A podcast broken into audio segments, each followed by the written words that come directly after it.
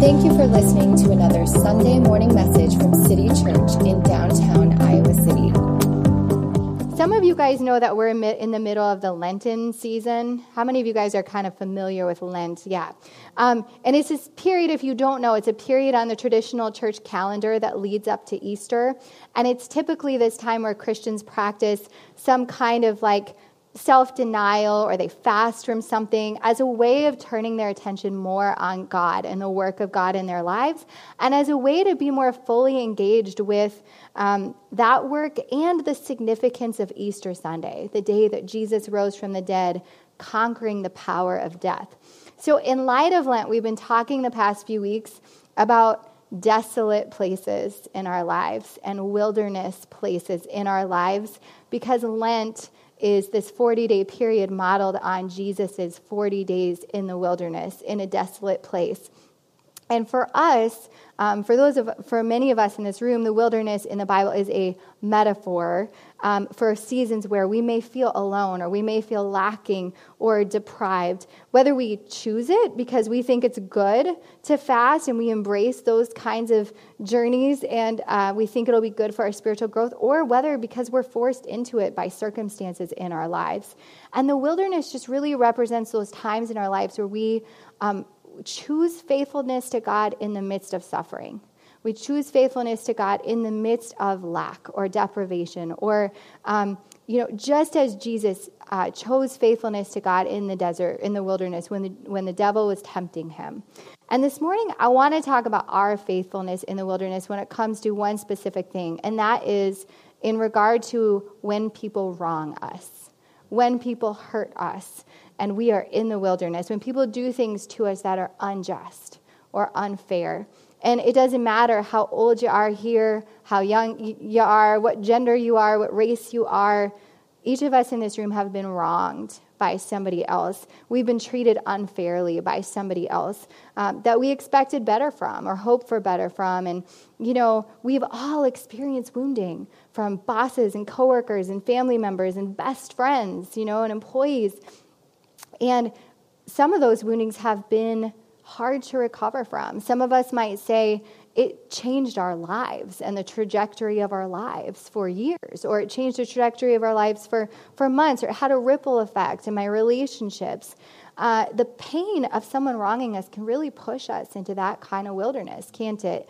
Um, one in which the person maybe hasn't been caught or they haven't repented or they haven't seen the light, they haven't made it up to us, they haven't asked for our forgiveness. It's a wilderness where we might feel deprived of relational justice or social justice. We, maybe we've lost face with others, or we've lost privileges or status or damage to our reputation because of things people have done, and we're longing for equity, right? We're longing for fairness in the wilderness. Uh, and in the wilderness, where we're trying to be faithful to God, and yet we're suffering from those wrongs done to us, where we yearn for God to intervene, faithfulness to God actually looks like forgiveness and walking out forgiveness in the wilderness um, when the other party is not even interested in making things right and not even restoring things. Um, in general, you know, forgiveness is our refusal to seek payback or to seek vengeance. It's saying, I acknowledge the wrongs that were done to me, they're real, and I'm to let that person off my hook and put them on God's hook. Like, I'm to give up my right to be judge and jury over them and allow God to be judge and jury. And maybe a criminal court, maybe a civil court, you know, that's a way that God establishes justice in the world. Um, but meanwhile, I am not going to seek vengeance and I'm not going to seek their destruction, right? I'm not going to trash talk or degrade them in any way to hurt them. I'm not going to retaliate with that destructive impulse that I might have. I'm actually going to sit with this pain in the wilderness and do that thing that Jesus said we should do bless our enemies and pray for those who persecute us. Now, I think forgiveness is not always a wilderness experience. There are people in my life who I know love me and they hurt me sometimes. And they show me that they want to restore a relationship and they're, they're quick to repent and own their sin and their part. But wilderness forgiveness really is that kind of faithfulness where we practice that toward God in our faithfulness to Him when those other people are not willing to do that part. Uh, so, Christ called his disciples to that kind of forgiveness, but um, he also suggested that we would be in a worse headspace and heart space if we didn't forgive. So there would be something worse than wilderness if we didn't forgive. And so I want us to look at kind of a pretty intense passage of scripture this morning from the Gospel of Matthew, chapter 18.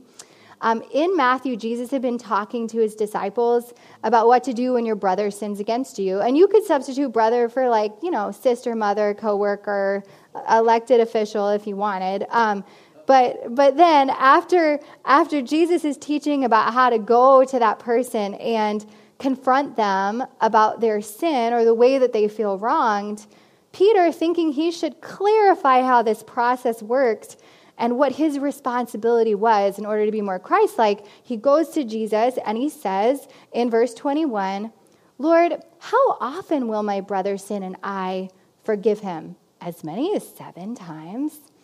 And I think Peter's like, I just want to get this right, Jesus. Like, I want to make sure I'm going extra mile here. Seven was the number of perfection to the to the um, Jewish uh, knowers of Scripture and Jewish audiences. So maybe Peter's like, should I be perfect in my forgiveness? You know, should I just do this really well? Maybe thinking this was going to impress Jesus. I don't know.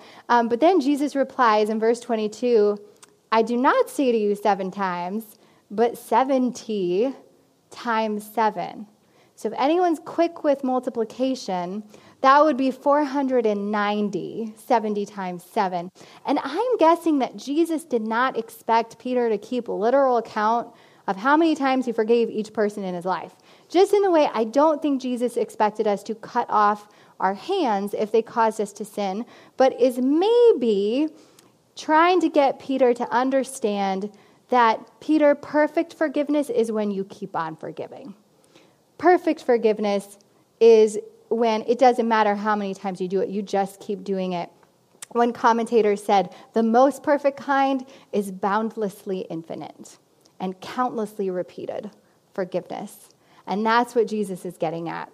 And then Jesus offers this parable that makes it sound like there is a whole lot more at stake than Peter and the disciples probably realized when it comes to forgiveness. Uh, and apparently, there's something they really need to know about it as it relates to God's kingdom. And he launches into this story in verses 23 through 35. And I'm going to read that here, and you guys can follow along up here. Therefore, the kingdom of heaven may be compared to a king who wished to settle accounts with his servants. When he began to settle, one was brought to him who owed him 10,000 talents. And since he could not pay, his master ordered him to be sold with his wife and children and all that he had, and payment to be made. So the servant fell on his knees, imploring him, Have patience with me, and I will pay you everything. And out of pity for him, the master of that servant released him and forgave him the debt. But with that, when that same servant went out, he found one of his fellow servants who owed him a hundred denarii, and seizing him, he began to choke him, saying, Pay what you owe. So his fellow servant fell down and pleaded with him, Have patience with me, and I will pay you. He refused and went and put him in prison until he should pay his debt. When his fellow servants saw what had taken place, they were greatly distressed, and they went and reported to their master all that had taken place. Then his master summoned him and said to him, You wicked servant, I forgave you all that debt because you pleaded with me. And should not you have had mercy on your fellow servant as I had mercy on you? And in his anger, his master delivered him to the jailers until he should pay all his debt. So also, my heavenly Father will do to every one of you if you do not forgive your brother from your heart. This is a very intense parable, but it's not confusing, actually. Um, a lot of Jesus' parables are confusing, and his disciples follow up and they're like, What exactly did that mean? What was the seed about? You know, this is not that confusing to the Jewish audience or for us, even. If the kingdom of heaven has, is like a kingdom with the king in it, then the king in this one is parallel to God. And his audience would have understood that. And in the first scene, we see this king wanting to settle his accounts. Now, settling accounts is a common metaphor for judgment in, in the language here. And a lot of the language of this parable operates linguistically in such a way as to indicate both monetary debt and sin debt and monetary forgiveness and sin forgiveness. So there's this easy exchange in the original language. So this king is settling accounts as God might be pictured settling accounts with a sinner. And in any settling of accounts, there's the very important step of establishing how much is owed, right? Like what the debt is. Like, I want to be really clear on that with the credit union when it comes to a car loan. They want to be very clear on that as well. And in this case, the first slave in the parable owes an astronomical amount of money. Like 10,000 talents probably doesn't mean much to most of us in this room, um, but it's the equivalent of 150,000 years worth of wages at like minimum wage. 150,000 years worth of wages. So, how did someone get into such debt? We don't really know. That's also not the point of the story. But um, those listening might think, well, this might be a very like privileged slave. You know, maybe it was a dignitary or it was, you know, a head tax collector who served a king. Also, in their minds, might be the question of how did such a person who how was such a person rich enough to even acquire that much debt? You know like how do they even have collateral to put up for that much debt? So maybe you know maybe they're thinking gosh maybe he swindled people. Maybe he extorted money. But um, he was rich enough to have collateral for this debt. We don't know. Again it's not the point. The point is really to shock us at the number at the huge amount of debt owed that for us could only be expressed in millions and billions of dollars, okay? So the king wants his money, the slave can't repay, it's more than he could hope to ever repay on his own, and the king consigns him to being sold along with his family and his stuff so that at least the king could get some money, right? It wouldn't be worthwhile, probably, or very much in comparison to the debt. It would be something. And the slave, he falls on his knees, he begs for mercy. And then, shockingly, the king forgives him the entire debt. I mean, he doesn't even do what, what we would find more reasonable, which would be to reduce the debt to something that's more realistic to pay back. He doesn't do that. He just says, Yep, I will. I'll forgive it all. And those hearing the story at this point would be shocked, as should we, as we're reading this story, because Forgiveness of this kind was really unheard of in the world they lived in. In this Roman dominated world, for sure, it was not uncommon for people to be sold to pay their debts or put in prison to pay their debts. It happened all the time. So while Jesus' audience is probably marveling at the story of scandalous forgiveness, he goes on to scene two of the story where this relieved and forgiven slave goes looking for another slave, or he encounters another slave who owes him a 100 denarii. Now, so please understand 100 denarii is one six hundred thousandth of the amount the original slave owed. One six hundred thousandth. This much compared to this much, okay?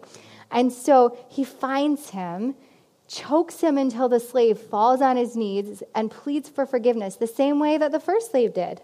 Now, we should be shocked at this point. If our, our sensibilities are uh, like, we should be shocked. First of all, by the king's mercy of the radical uh, forgiveness of the debt. And then, second, we're shocked that this slave who was shown such scandalous mercy and forgiveness is being so unforgiving toward this other slave that, that owed him barely anything.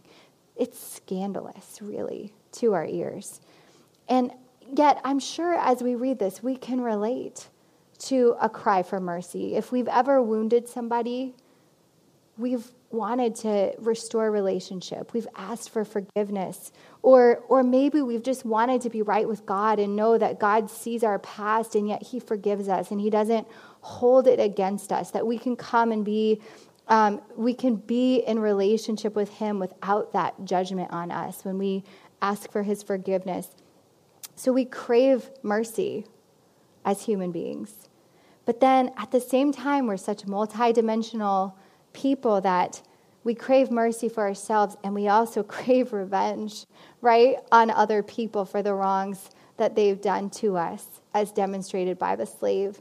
And I don't know about you guys, um, but I can relate to that almost crazy response of like, I just want you to pay me back, you know. And I've never choked anyone, but but I can relate to that emotion of like, oh, I just I want to bring you to the point that you will repent and you will pay back this debt. And that is an impulse in us, I think. It's very real. We want to satisfy our sense of justice. You know, we want to do that. And that's what's going on here. You know, the first slave then consigns the second slave to debtor's prison, which again was common at the time. And the idea was, you know, if he sends him to debtor's prison, then maybe his relatives will cough up the money, right, and pay the debt. Of course, the king hears about it and he's furious and he's, he's shocked that the first slave could be so unmerciful. And he places that slave in debtor's prison as well.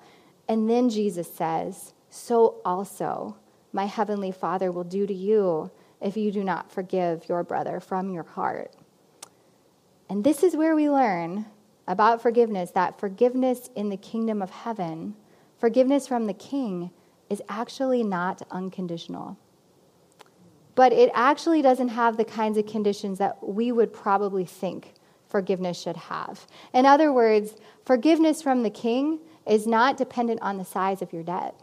It's not dependent on the sin that you sinned or how many people you hurt or the social implications of your sin or whether you took the life of someone or stole office supplies. Forgiveness from the king doesn't depend on any of that it's dependent only on our willingness to emulate and imitate Him in the forgiveness of others. And then there's also this very troubling detail at the end of the parable about the king sending the indebted slave to prison, where the Greek language actually spells out much clearer that he was handed over not to jailers, but to tormentors, to torturers. And it's this very disturbing metaphor, and we should be troubled when we hear that. Um, but it's really meant to shock us and to shock Jesus' audience into understanding how seriously God takes forgiveness and that He is willing for us to be miserable and for us to feel tormented by our unforgiveness until we forgive. Oprah even had an aha moment. I like what she said about unforgiveness. She said, Forgiveness is letting go so that the past does not hold you prisoner. And how many of you guys know that our past hurts and wounds that have been caused, if we don't forgive, we can be imprisoned to those things. Um, I've known a lot of people who are imprisoned by offenses, where 20 years down the road, like if a name comes up, they are spewing toxicity like that. Um, they, they are quick to recite and rehearse and say all the things that uh, people did wrong. And, and you can tell there's like a hyper focus. Has anybody been around people like that? You guys know what I'm talking about, where there's just almost this fountain of bitterness that, that you can um, experience when you're around them. And honestly, it's not very fun to be around that and to be listening to that.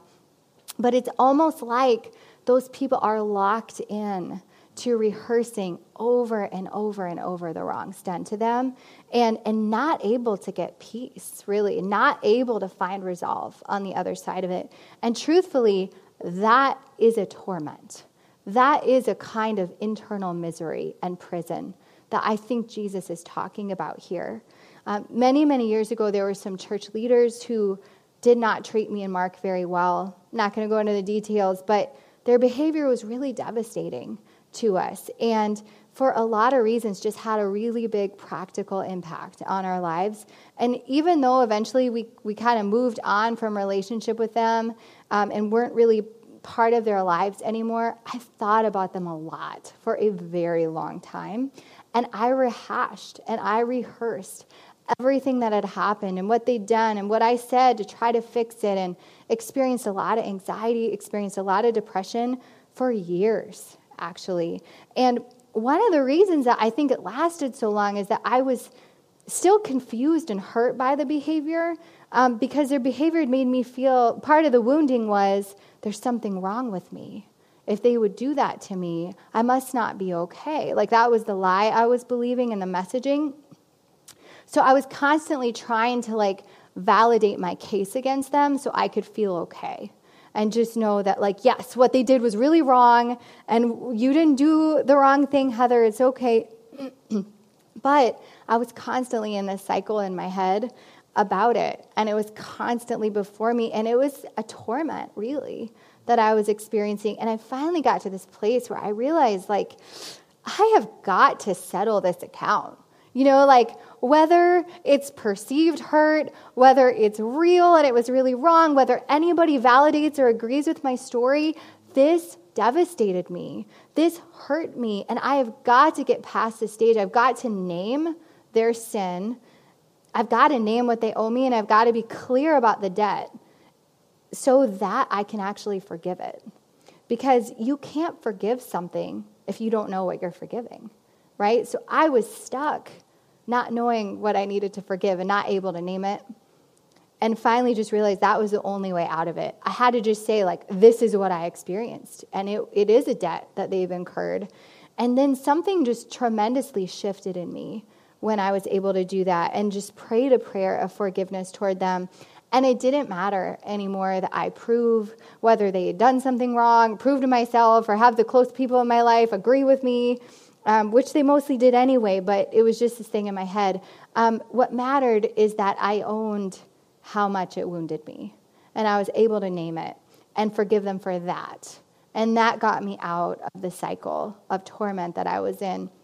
And it was soon after that that these leaders left the church that we'd all been a part of and were on their own and they were going through crisis they were going through something really hard in their lives and they had never acknowledged their wrongdoing to us they um, just sort of just left things as they were.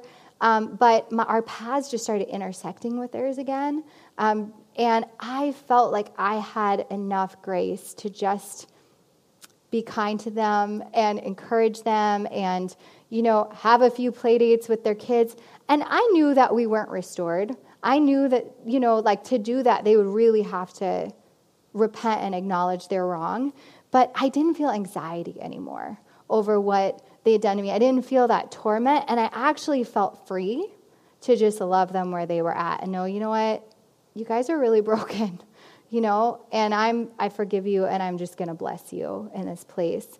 Um, and I do really believe that God allows us to be uncomfortable, to be miserable, to be tormented, honestly, uh, when we hold unforgiveness, when we hold bitterness in our hearts, because I think that misery really has the power to move us from point A to point B.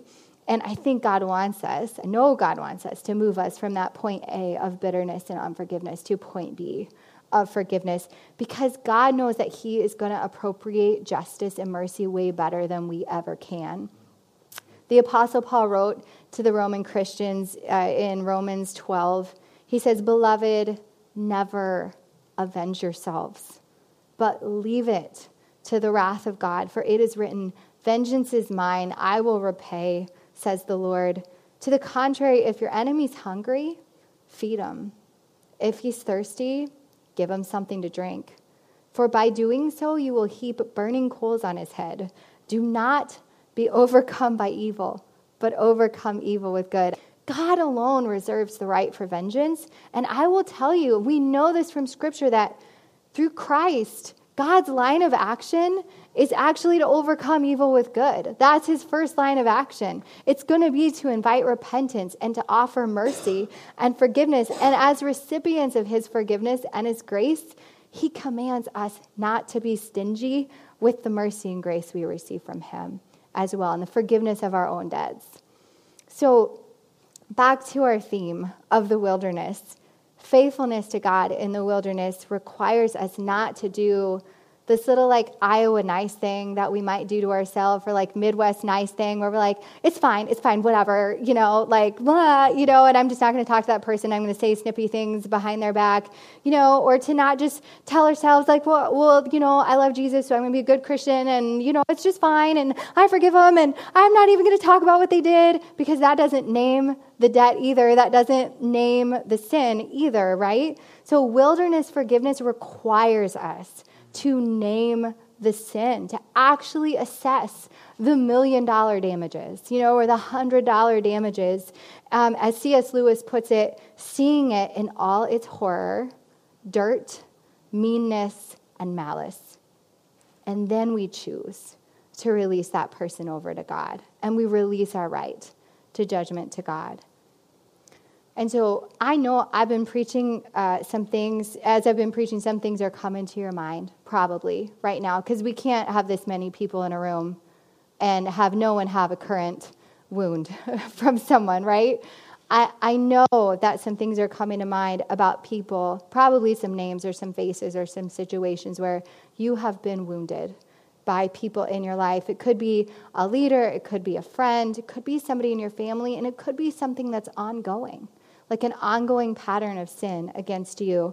Maybe it's somebody who just doesn't get it, or they just don't care, or, um, you know, maybe you've tried to reconcile and you've done all the right things as far as you can see, and it still hurts and it's still not better. And I really want us to have the opportunity this morning to appropriate wilderness forgiveness in this room so that you can go out of here not carrying the same thing that you came in with and um, where you can say this morning, you know what? I want to be faithful to Jesus in the wilderness of this pain that I feel. I want to be free from this torment of holding on to unforgiveness and holding on to my harsh judgment against them. And so I want to give us all the opportunity to pray this morning. And I actually have a slide um, that I'll talk through, and it's it's a real simple prayer. You can riff on it, you can make it your own. But it's some, this is something like what I pray a lot of times when I'm forgiving people and I'm working through forgiveness. Um, and, and it sounds a lot like, Lord, I forgive those leaders for what they did to us and for the hurt that that caused and for the fact that we had to leave the church because of it. And we lost our friends in that season. And and and and just you could go on and you can name the impact of the sin and the consequences of the sin. And then and then you can pray something like i accept the loss of their actions. I accept that loss and i hand them over lord for your judgment and your mercy. And then i ask that in your goodness you restore to me all that's been lost and broken because of this debt. That is a big deal. I think that prayer is really important because we are left with a loss, aren't we? In the wilderness, we are left with pain. And to say, God, will you work this for my good now? Will you do something good? Restore what's been taken. And then in my own life, if you've been hanging on to bitterness and you have just been like spewing evil toward people, then I renounce bitterness and I renounce resentment and unforgiveness in my life. Please forgive me for that. And I receive your forgiveness in Jesus' name. So I want to give us a chance to, to go through this and pray this together. And you can just whisper under your breath. Um, but let's, let's say the parts that are written out together. And then I'll give a little space where, for you to whisper, for you to talk to God if there's somebody that's come. And Mark, if you don't mind, if you would play in the background, that would be great. All right. Lord, let's go back to the beginning. Lord, I forgive. Now you just name the person or the people or the institution that comes to mind. I forgive them for. Go ahead and just take 30 seconds or more. You might have to do more of this at home, but I forgive them for. And list those things, name those things to God. The, the debt that's been incurred.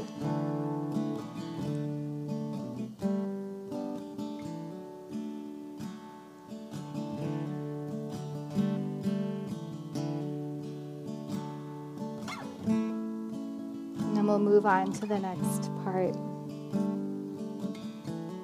I accept the loss of their actions. I hand them over to you, Lord. Well, I think you don't have that on there. Yes, to your judgment and your mercy.